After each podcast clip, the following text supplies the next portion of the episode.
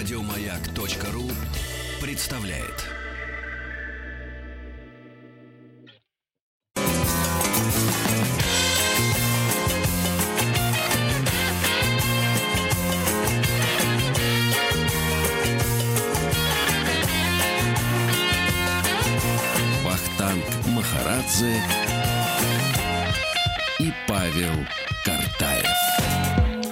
Добрый день. Сегодня в программе, посвященной известным фамилиям, династиям, мы будем говорить о военных моряках. Это династия Абрамова, которая продолжается уже более ста лет.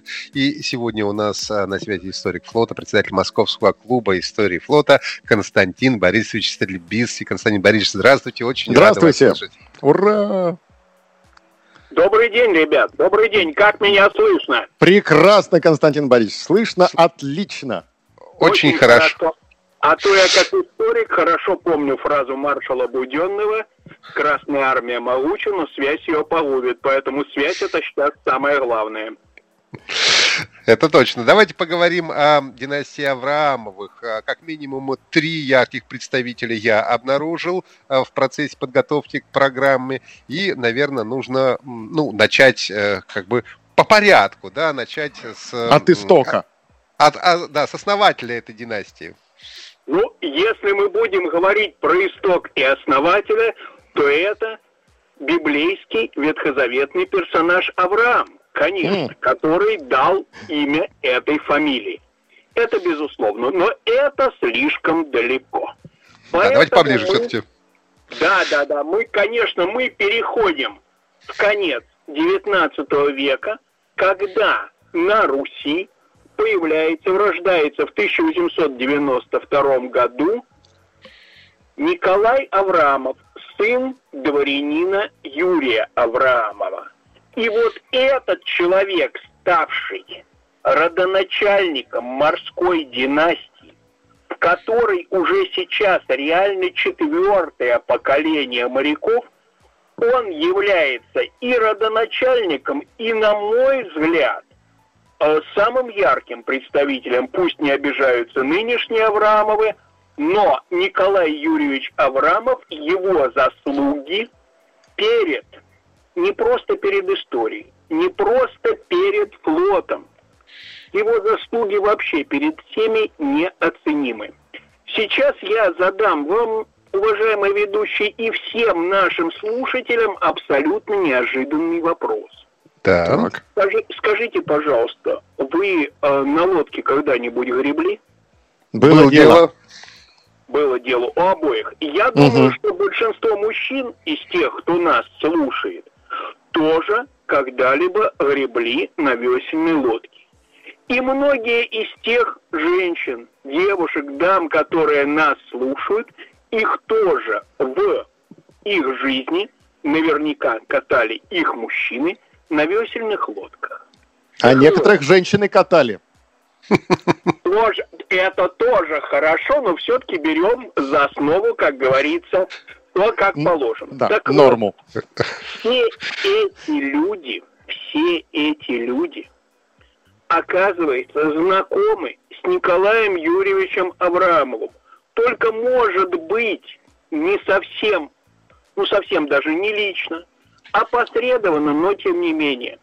Ибо Николай Юрьевич – это автор того замечательного учебника по гребле на шлюпках, который реально используется до сих пор, и все люди, которые учились когда-либо грести шлюпкой, простой весельной лодкой, в военно-морском флоте, в мирном, как говорится, флоте, вообще на любой речке и озере, по факту их учили по вот этому самому учебнику Николая Юрьевича.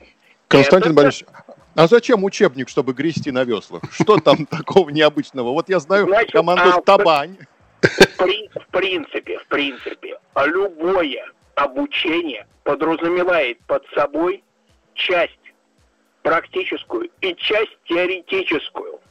Не у всех а, моряков мог быть лично таким преподавателем, мог быть такой преподаватель, как Николай Юрьевич Авраамов. Но главное в человеке – жизненный опыт и главное – возможность его и желание его передать. Так вот, именно в этом учебнике заложены и записаны навечно, как бы мы сказали, на скрижалях истории, те основы шлюпочного грибного дела, пока из которого строится все. И неважно, гребете ли вы на настоящей морской шлюпке, на яле на том же шестивесельном или на простой шлюпочке на пруду в парке или на речке у себя. Основы действий одни. Так вот, этот человек заложил основу именно грибного, не спортивного, а именно практического грибного дела. Но это только одна из его заслуг. Я просто показал, что основатель этой династии своим делом, одним из дел своей жизни, он связан с очень-очень многими. А начиналось все, конечно, в э, дворянской семье, где у Юрия Аврамова, напомню, в 1892 году в городе Баку, кстати, далеко от центра, но все равно на берегу моря, рождается сын, который через 14 лет после своего рождения, окончив гимназию, поступает в кадетский морской корпус. Очень важно, я несколько раз подчеркнул, дворянской семье. В то время, а он поступал в 906 году, кадетский морской корпус мог быть принят только дворянин, только дворянин потомственный, которым и являлся Николай Юрьевич. И начинается его учеба, а потом и служба.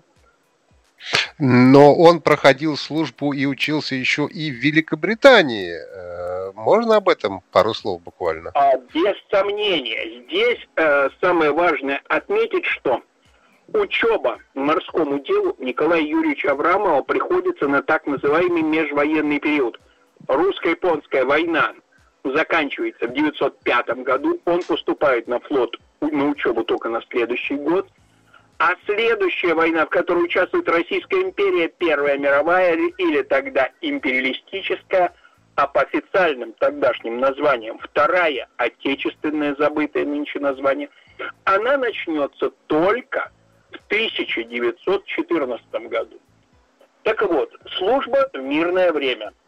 И в то время, в то время, он за отличное достижение в своей учебе, как корабельный гардемарин, было такое э, воинское звание на русском флоте, от, удостаивается права пройти корабельную практику на кораблях Королевского ВМФ Великобритании. Речь идет о том, что э, корабельная практика – это обязательное для любого обучения, естественно, любого моряка. Я только что говорил о теории и практике. Так вот, это практика.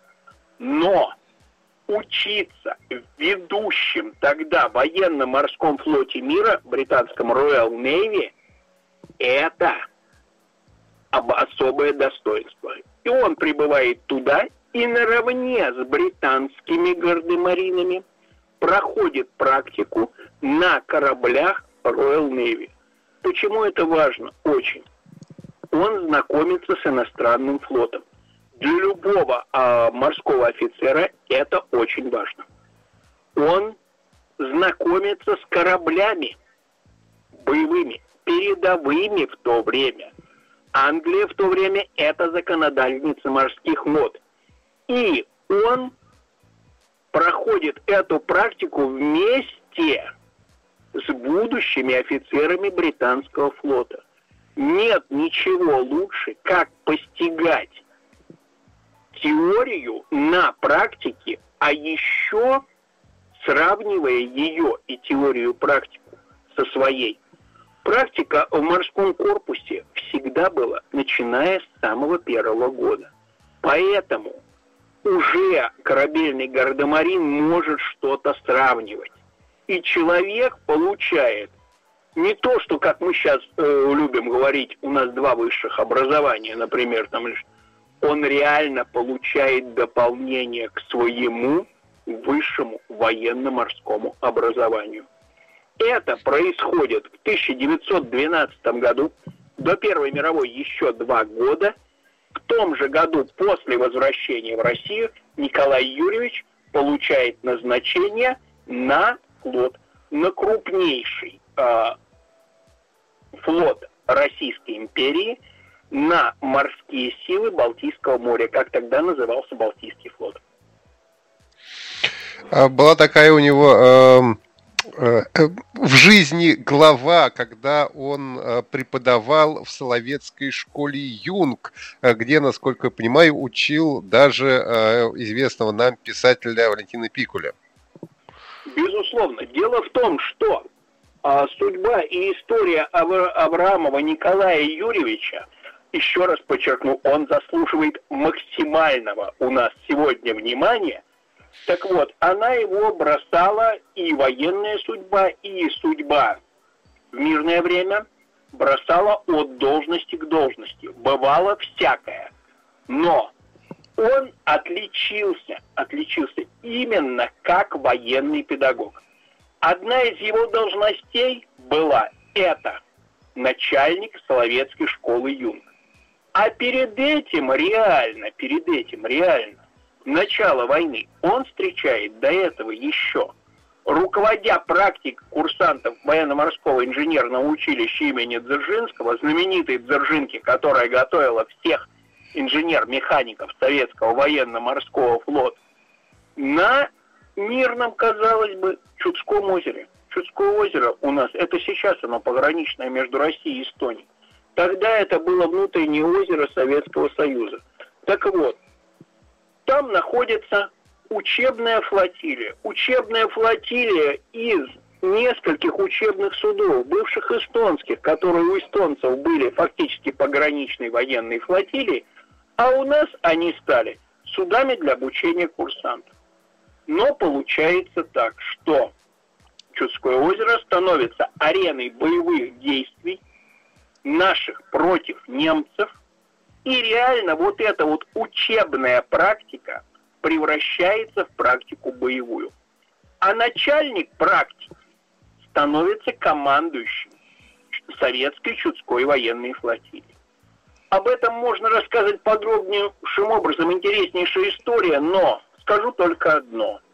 Как всегда в таких случаях, по судьбу кораблей и моряков на воде – определяли сухопутные войска. К сожалению, наша Красная Армия в то время отступала. Были вынуждены оставить воды Чудского озера и э, наши моряки. В составе большей части Авраамов сохраняет большую часть своих курсантов, за исключением тех э, немногих погибших во время этой практики, во время боевых действий и прибывает во главе строя курсантов в город Ленинград, в свое родное училище.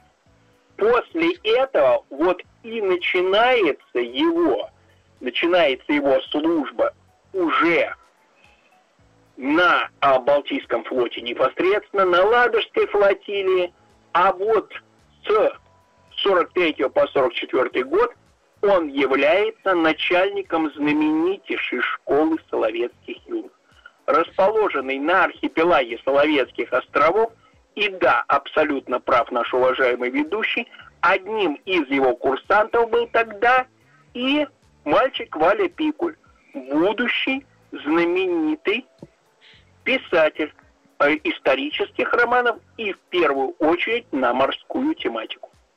Константин а может... Борисович, а вы сказали, бывало всякое в жизни Николая Юрьевича, а вот когда линия удачи, так сказать, достигла минимума, и э, что это были за жизненные неурядицы, и как, главное, удалось преодолеть их э, Николаю Юрьевичу? Я, знаете, я могу сказать так. Не а, дело историка рассуждать о жизненных неурядицах, а вот служебные неурядицы, они были. Николай Юрьевич Абрамов был дворянского происхождения и был офицером российского императорского флота, причем офицером, хотя и молодым до революции, но заслуженным.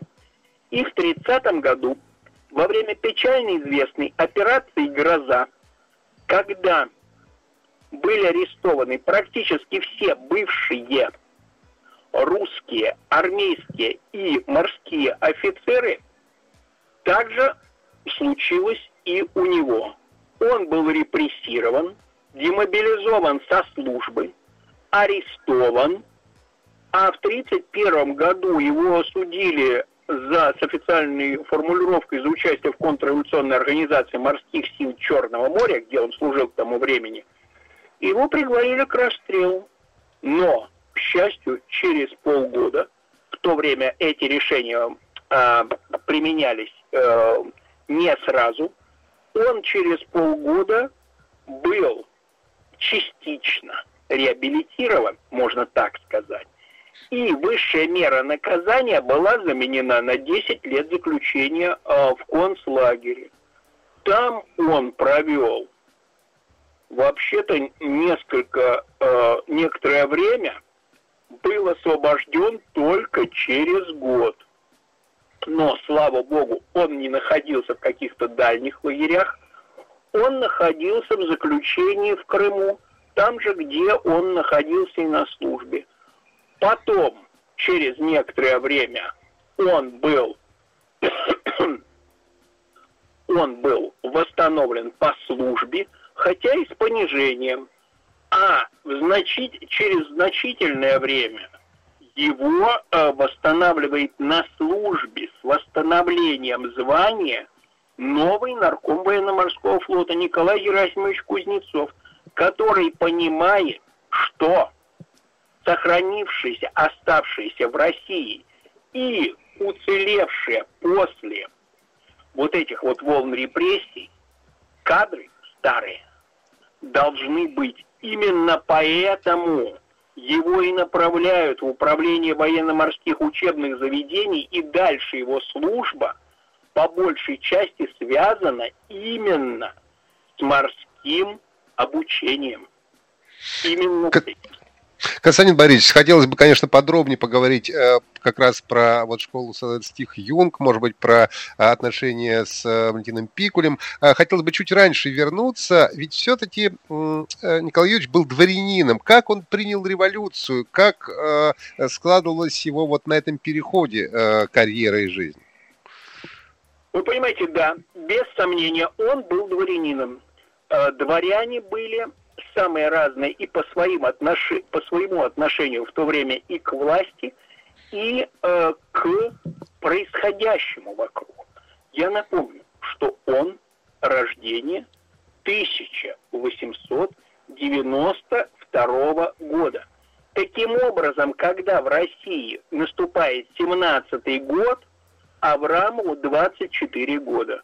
Мужчины, все вспоминаем себя в этом возрасте отношение абсолютно не такое, как бы мы могли сказать бы с вами, вы ведущие, и я сам, и наши слушатели, сколько лет нам сейчас. Это абсолютно разные вещи. Человек, как было принято писать в советское время, была такая официальная формулировка «революцию принял». Революцию принял. И не просто принял, а, а был избран командиром корабля в то время э, было такое, что команды избирали командиров своих частей, а на флоте кораблей. И он не просто избирается командиром корабля, а он потом идет дальше по вот этой, э, скажем так, военно-морской политической линии. Он избирается, его корабль, это эскадренный миноносец лейтенант Ильин – он находится, базируется на Ельсинфорс, э, тогдашнее название нынешних Хельсинок финских, и он избирается членом Гельсинфорского совета рабочих, крестьян, солдат и матросов. Константин Борисович, сейчас э, мы послушаем новости, а потом э, продолжим э, рассказ о династии Аврамовых и о Николае Юрьевиче Аврамове. Сегодня мы говорим о династии военных моряков. У нас в гостях историк флота, председатель Московского клуба истории флота Константин Борисович Стрельбицкий. Вернемся.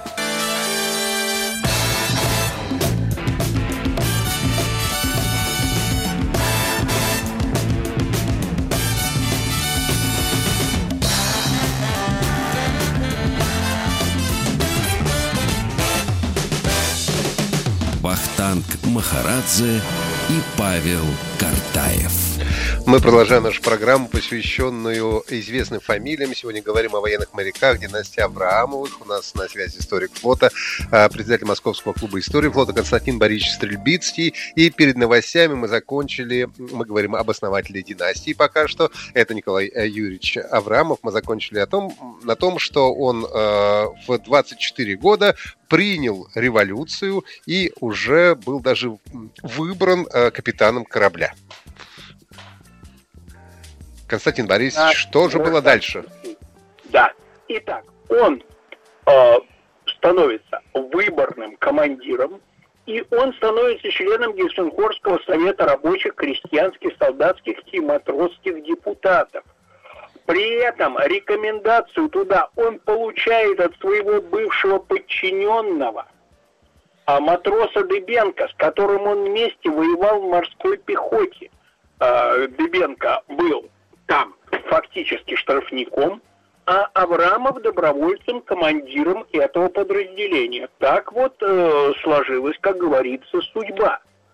Вот. И он продолжает служить на своем корабле, приводит его в Петроград, в знаменитом Ледовом походе, а потом начинается его уже служба – которая переносит его с Балтики на Черное море, там, где он служит до тех пор, когда вот произошли те события в его жизни, о которых мы уже с вами говорили в 30-м году.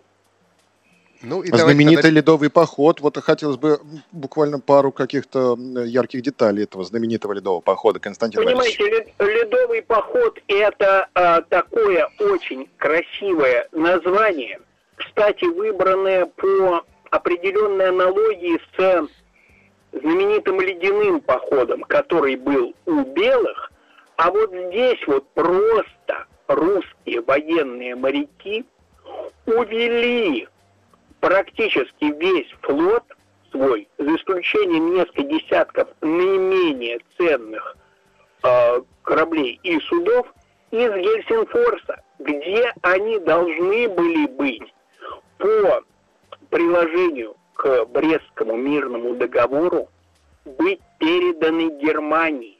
И русские офицеры во главе с адмиралом Счастным спасли Балтийский флот для России – Адмирал Частный, к сожалению, за это поплатился своей жизнью. Впоследствии он будет расстрелян. Ну, а все участники всех, как говорится, это не коснулось, слава богу, в то время. Поэтому, почему ледовый поход? Это условие э, перехода в тяжелейших ледовых условиях. Финский залив вообще э, постоянно покрывается льдом в зимнее время – и проход э, кораблей и судов по нему возможен только с ледоколами. Так вот, с этими ледоколами уже проблема была у э, русских моряков, которые участвовали в этом переходе из Ельсинфорса в Петроград, потому что, потому что часть э, сил ледокольных была захвачена финнами. И до перехода, и в самом переходе. Так вот, э, корабли русские – многие без помощи ледоколов пробились через э, ледовые поля, реально тогда, они прошли в Петроград. При этом потеря была минимальной. Одна единица была потеряна. Все. То есть это было в тех условиях, это была победа сродни победе на фронте. Спасение флота, спасение кораблей – многие из которых служили не просто в дальнейшем, воевали в Великую Отечественную войну и закончили свою службу в 50-х, 60-х годах. За исключением одного корабля, старейшего корабля российского флота, спасательного судна «Коммуна», которое до сих пор служит в составе военно-морского флота России. Правда, сейчас уже на Черном море. Удивительно. А, Константин Борисович, давайте все-таки вернемся к периоду а, э, Соловецкой школы Юнг. А, это уже 40-е годы, когда уже наш герой Николай Юрьевич Аврамов туда приезжает как начальник этой школы. Без сомнения. Дело в том, что поручили Аврамову это. Без сомнения, не просто так, не просто э, в отделе кадров вынули его карточку и сказали, ну, например, вот этот будет. Понятно, что у человека был, первое, опыт руководства а, военно-морскими учебными заведениями, а это всегда опыт по передаче от старших младшим. Вспомнили, разумеется, тут в положительном смысле и его обучению в морском кадетском корпусе. Уже говорил, что это обучение в то время начиналось довольно рано, довольно рано, и поэтому он э, имел определенные опытные, уже скажем так, наработки на своем собственном опыте обучения. Но обучение Юнг ему досталось, это, конечно, было дело то еще можно было бы так бы сказать бы, потому что со всей страны на Соловецкие острова в то время были свезены молодые ребята до призывного возраста, то есть далеко до 18 лет, хотя войну даже и в 17 уже брали. Но это были фактически школьники, которые с нуля должны были освоить морские специальности. Их брали не только из приморских городов. 43 год, в то время еще часть приморских территорий Советского Союза даже не освобождены от врага. Их брали отовсюду. Было бы желание, и прошли бы они медкомиссию. Ну и определенный был, конечно, отбор, э, сейчас об этом можно говорить, не все национальности брали, и происхождение тоже должно было быть соответствующим. Для того времени это было нормально. И вот Абрамов Николай Юрьевич с нуля на базе только бывшего учебного отряда Северного флота на Соловецких островах база все-таки была. Но обучение школьников морскому делу он начал именно с нуля.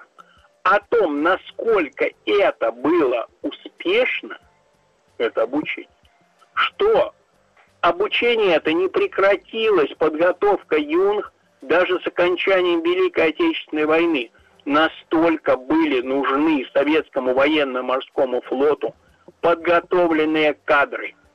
Юнги приходили на флот, юнги реально участвовали в боевых действиях, Великой Отечественной войны. Юнги реально гибли в боях. Около ста юнг и воспитанников погибли в Великой Отечественной войне. И приходилось даже тому же самому наркому Кузнецову, я о нем сегодня вспоминал, издавать определенный приказ, в котором, в частности, запрещалось брать юнг а, для участия в боевых действиях в походах подводных лодок после гибели двух а, молодых радистов на подводных лодках было принято такое решение. А вот на надводных кораблях они служили всю войну, а, начиная после окончания школы Юнки, естественно, до конца войны. Несли такие же потери, как и их старшие товарищи. Но все отмечали высочайший уровень их подготовки. Поэтому по окончанию войны Юнг не случайно в первую очередь вчерашних юнг брали в военно-морские училища. А уже как дальше их судьба складывалась, мы упоминали в начале нашей передачи несколько раз юнгу Валю Пиколя, который очень хорошо служил на эскадренном миноносце Северного флота, а вот, к сожалению, учебу в высшем военно-морском учебном заведении он не потянул ушел на гражданку. Ну, тем самым у нас родился писатель. Да, Константин Борисович, вот как раз Валентин Пикуль э, писал о том, что когда впервые увидел э, Николая Юрьевича Аврамова, то он его даже испугал, потому что внешность у него была суровая, такой немножко э, он напоминал орла или коршуна. Э, вот какой э, человек был э, Николай Юрьевич Аврамов? Ну, вы вспомнили э, насчет его внешности по воспоминаниям Пикуля. И советую, кстати, всем нашим слушателям прочитать его произведения, в том числе связанные с флотом, например, «Мальчики с бантиками».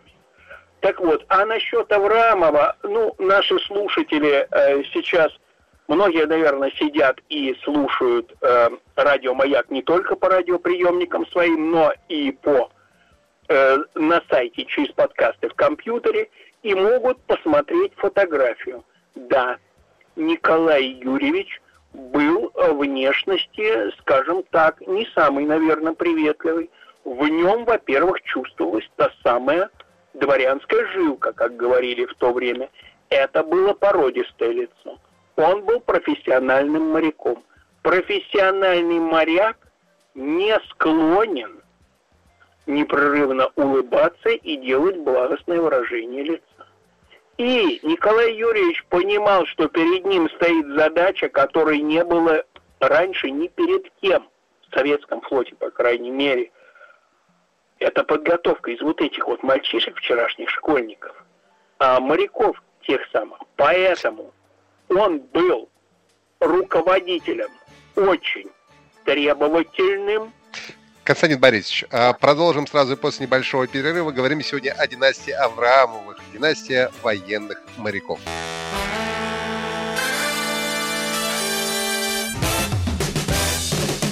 Вахтанг Махарадзе и Павел Картаев. Добрый день, продолжаем разговор о военных моряках, династия Авраамовых. У нас на связи историк флота, председатель Москвы клуба истории флота Константин Борисович Стрельбицкий. И э, вот э, мы говорим э, пока что все о Николае Юрьевиче Аврамове, основателе этой династии, и вот школа Юнг Соловецкая, где как раз маленький э, Валентин э, Пикуль, в общем-то, учился у Аврамова, и потом, если я ничего не путаю, даже посвятил вообще семье Авраам, Аврамовых несколько своих произведений. Константин Борисович, давайте мы, может быть, э, как-то э, уже э, закончим э, как бы с Николаем Юрьевичем и хотя бы пару слов скажем об остальных э, тоже участник, участников этой э, военной династии, поскольку в начале нашей программы вы сказали, что их сейчас уже четыре. Я знаю только про троих. Безусловно, очень надеюсь, что вы меня слышите хорошо, а не, так, как, а не так, как я вас. Сейчас стало со связью похуже. Тем не менее, следующий у Николая Юрьевича Аврамова было два ребенка. И один из них мальчик. Георгий, Георгий Николаевич пошел по стопам отца, он стал военным моряком, и если его отец э, скончался в звании капитана первого ранга, то его сын стал не просто адмиралом, он получил сначала первичное звание контр-адмирала, затем вице-адмирала. Он прошел э, большой путь, закончив его э, на э, корабле номер один Советского военно-морского флота на крейсере «Аврора», уже гражданским его служащим, но тем не менее это тоже, как говорится, шаг большой. У него был сын, сына назвали в честь деда, уже, к сожалению, после его смерти, но в память его – Николай Георгиевич становится также морским офицером, у Николая Георгиевича рождаются два сына. Антон Николаевич и Павел Николаевич. И оба они также становятся морскими офицерами. Причем я в начале этой передачи говорил о том, что начальник династии Авраамовых а, окончил морской кадетский корпус. В то время единственное военно-морское училище в стране. Когда его, его правнуки учились, Антон и Павел, таких училищ различных военно-морских в стране было 10. Но и Антон, и Павел закончили именно то самое училище, которое в свое время заканчивал их прадед неважно, как оно называется, оно меняло название очень часто в своей истории. Важно то, что правнуки учились в тех же стенах, которые дали прекрасную морскую школу их прадеду, и сами получали э, там те же знания, но на новом качественном этапе, для нового уже современного флота. И, э, к сожалению, э, Георгия Николаевича уже сына родоначальника династии с нами уже нету, а вот его внук и два правнука вместе с нами, они на российском военно-морском флоте. Вот это и есть лучшая иллюстрация того, что называется морская династия. Константин Борисович, а можно э, хотя бы ну, чуть-чуть поподробнее про э, сына и э, внука Николая э, Юрьевича э, рассказать, как их жизнь во флоте сложилась? Ну, насколько это позволит нам время, которого осталось весьма немного, я так же, как и вы, слежу за хронометром, все они служили, все они служили именно на надводном флоте. Если советский флот мы рассматриваем как флот вначале только надводный, потом надводный, подводный, потом в значительной мере подводный, то все Авраамовы это надводники. Надводники это тоже особая каста стала во флоте. И, естественно, выбор здесь у потомков э, Николая Юрьевича Аврамова был осознанный – служить на надводных кораблях, на крупных надводных кораблях.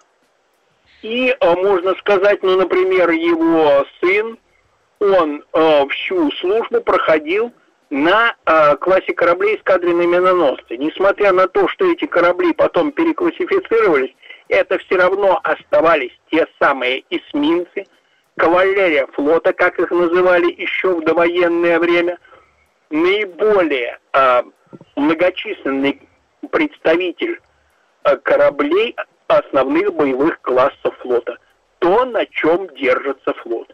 И вот э, сын Аврамова начинал, как и положено, молодой лейтенант приходит на корабль, он получает по своей специальности должность командира какой-то группы, соответствующей боевой части потом проходит службу с командира группы, перерастает в командира вот этой боевой части, а потом уже идет по общей командной линии помощник, старший помощник, командир. Вот эти все ступени друг за другом по порядку проходил Георгий Николаевич Авраамов. Его служба потом э, перешла э, на, естественно, потом обучение в военно-морской академии, потом служба уже в командовании корабельных соединений, и заканчивает службу он на флоте заместителем командующего дважды краснознаменным Балтийским флотом. Тем самым флотом, на котором начинал его отец, а потом так же, как и его отец, он переходит в военно-морские учебные заведения – и назначается начальником знаменитый, знаменитый Черноморской Нахимовки, Черноморского высшего военно-морского училища имени Павла Степановича Нахимова. На этой должности он получает свое вице-адмиральское звание. Вот если коротенечко про его службу.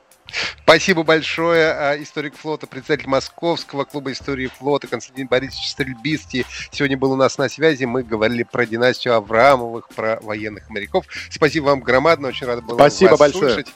Прощаемся а, с вами и прощаемся с нашими слушателями до понедельника. Павел Картаев, Ахтанг Махарадзе. Всего вам самого доброго. До свидания. Здоровья. Еще больше подкастов на радиомаяк.ру